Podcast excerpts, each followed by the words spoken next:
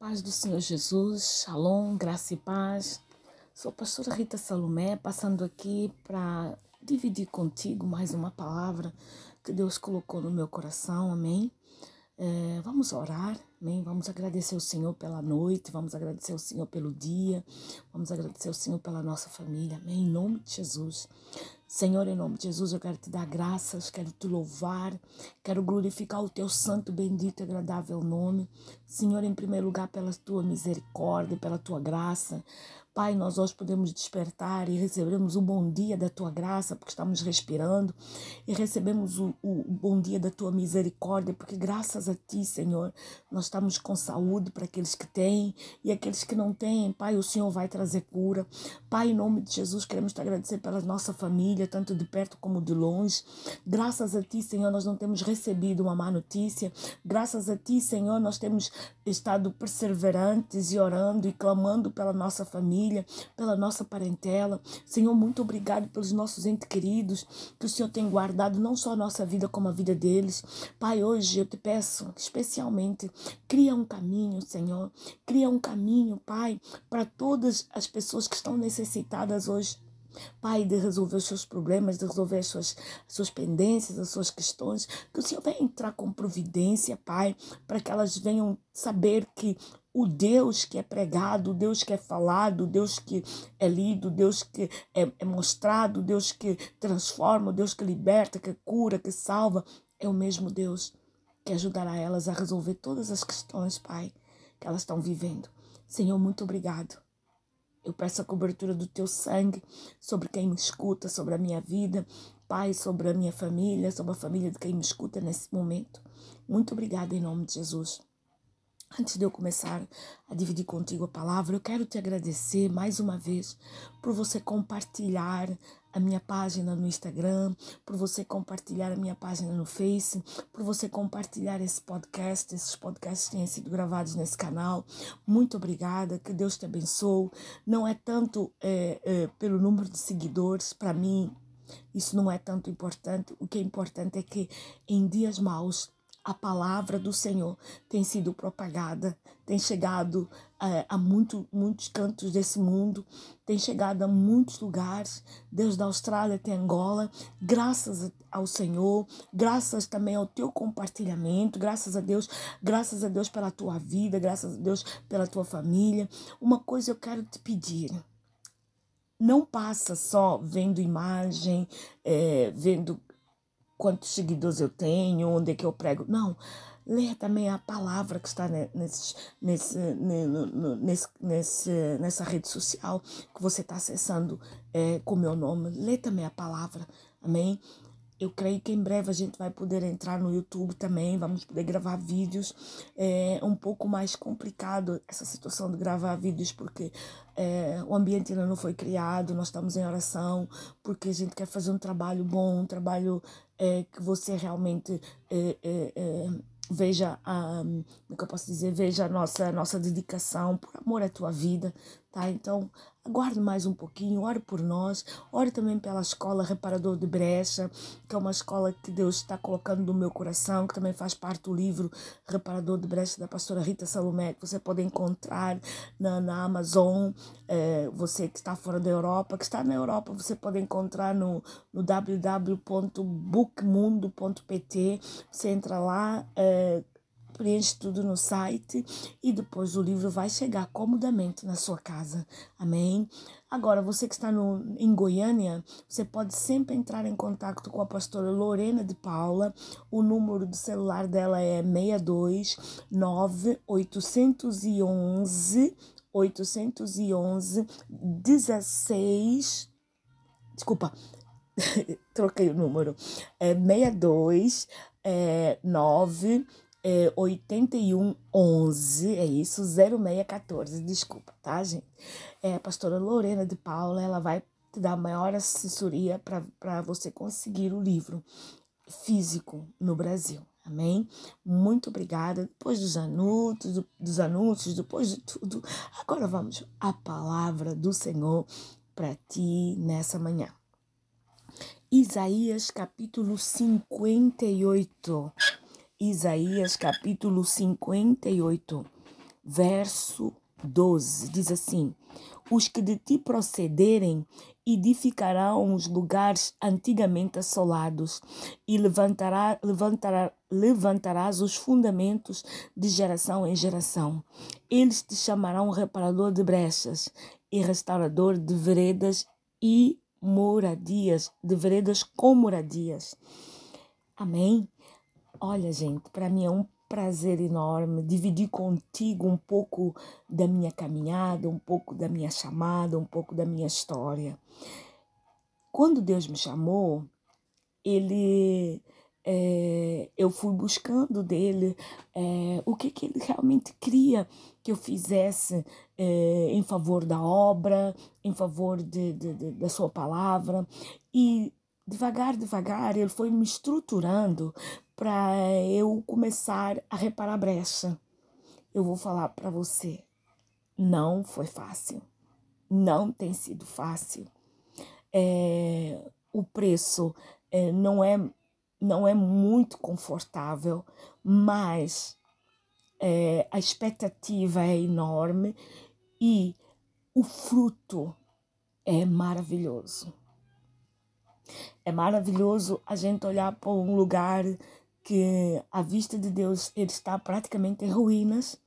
É, não a vista do homem, a vista do homem normalmente parece sempre perfeito, mas a vista de Deus ele está completamente em ruínas. A gente chega, é, Deus nos dá todo o suporte, todo o suporte para nós podermos começar a consertar os muros do lugar, porque primeiro são os muros, depois são as portas, uh, depois é ajustado uma ou outra brecha que possa se encontrar na estrutura e no final a gente vai embora.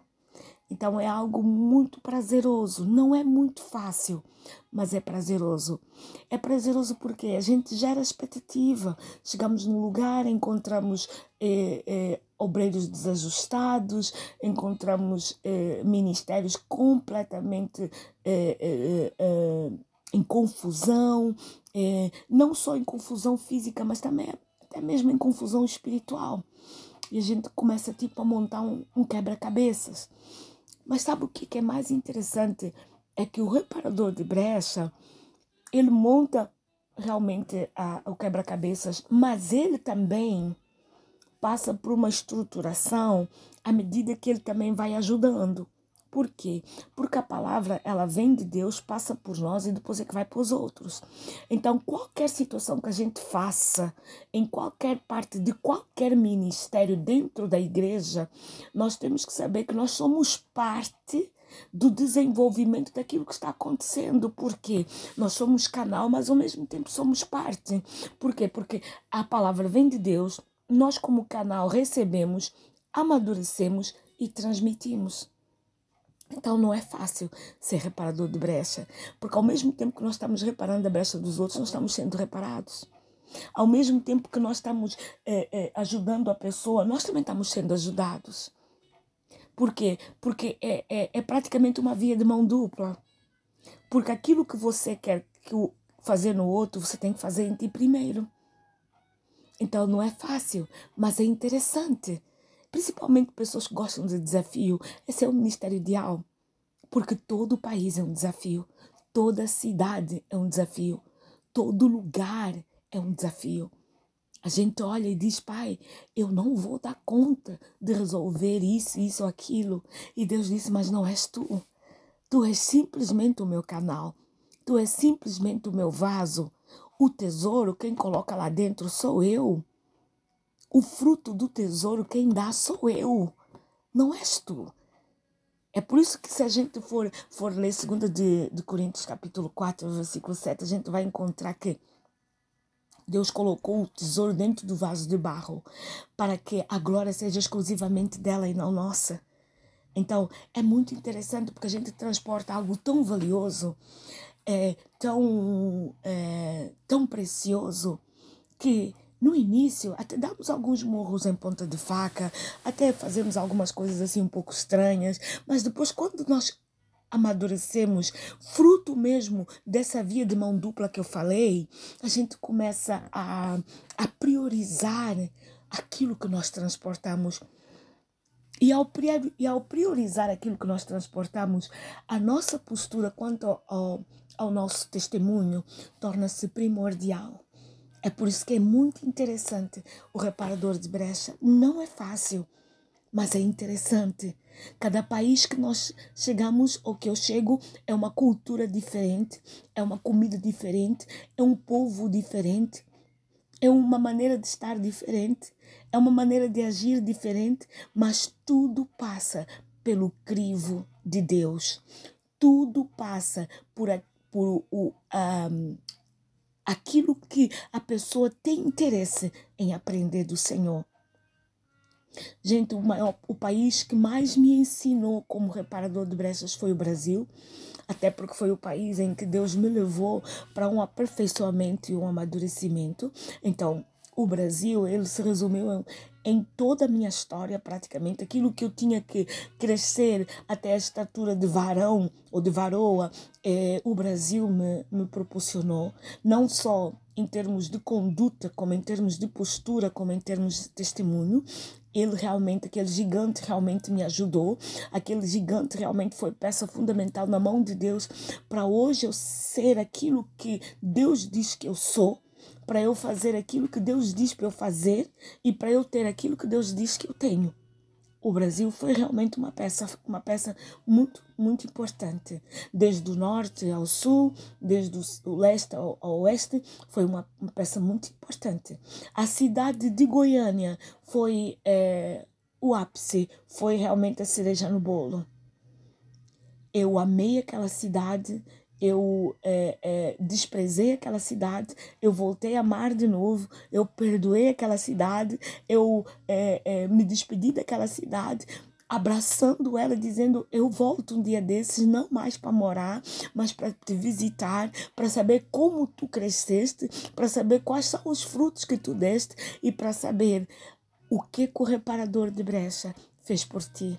É muito interessante isso. Eu falo com esse amor, com essa, eh, com essa dedicação, porque é exatamente assim como eu vejo Deus agir, tanto na minha vida como na vida das pessoas que me rodeiam.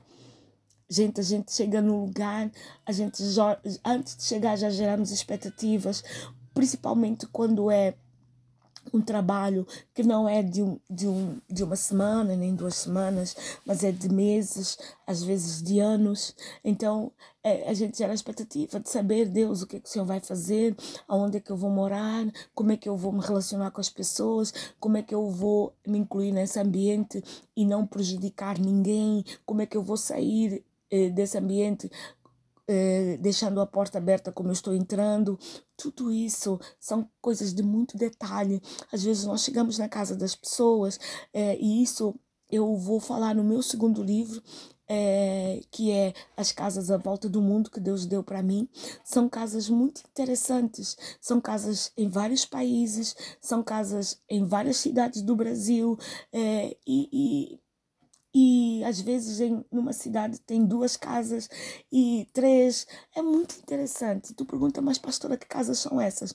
Como eu saí de minha casa e eu não, tenho, não tinha como voltar para lá, Deus, à volta do mundo, ele levantou alguns países que foram pessoas que eu sou eternamente grata por me receberem no, no seu lar, por me receberem na sua intimidade.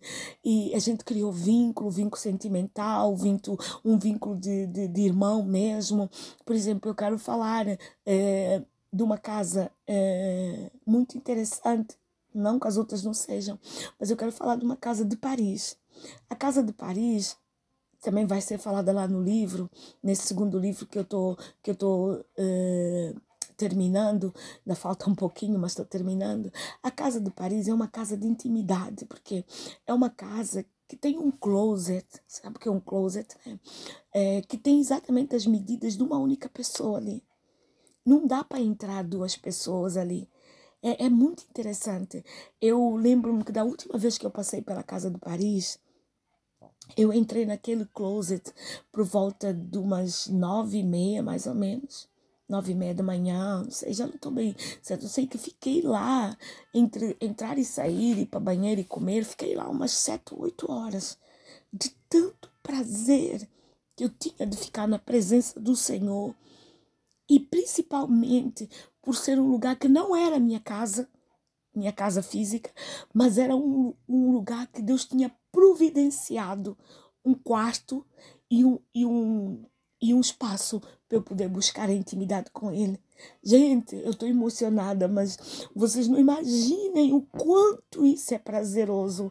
Não pela casa, mas encontrar um lugar em que não é nosso, é, é, de propriedade, mas a pessoa nos deixa tão à vontade, tão à vontade, que nós podemos acessar lugares altos em Deus sem nos preocuparmos em incomodar, sem nos preocuparmos em, em, em perturbar.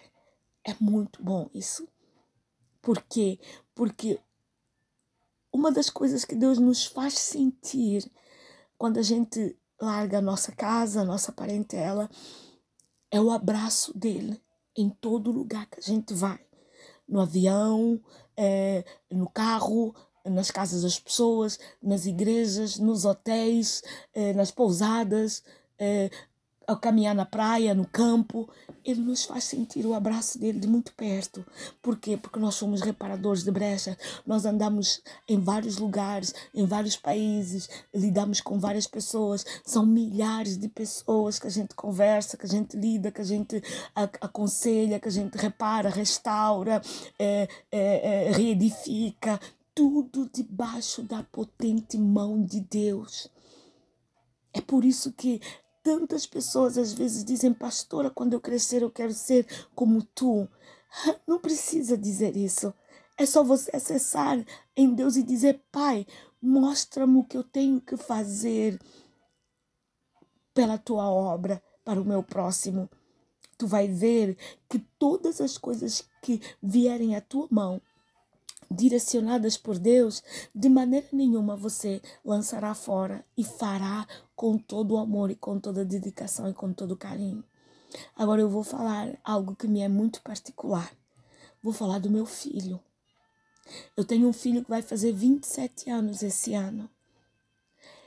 O meu Eduardo é o meu empréstimo de Jesus. Talvez seja a coisa, talvez não, talvez é a coisa mais difícil para mim passar tanto tempo fora dele, é, é, falar com ele às vezes só por telefone, por redes sociais, mas o que me dá prazer é que eu não o larguei, não o abandonei, eu simplesmente entreguei ele de volta a quem me tinha emprestado, que era a mesma pessoa que estava me pedindo para eu continuar a servi-lo. E eu sei que Deus ele tem tomado conta do Eduardo.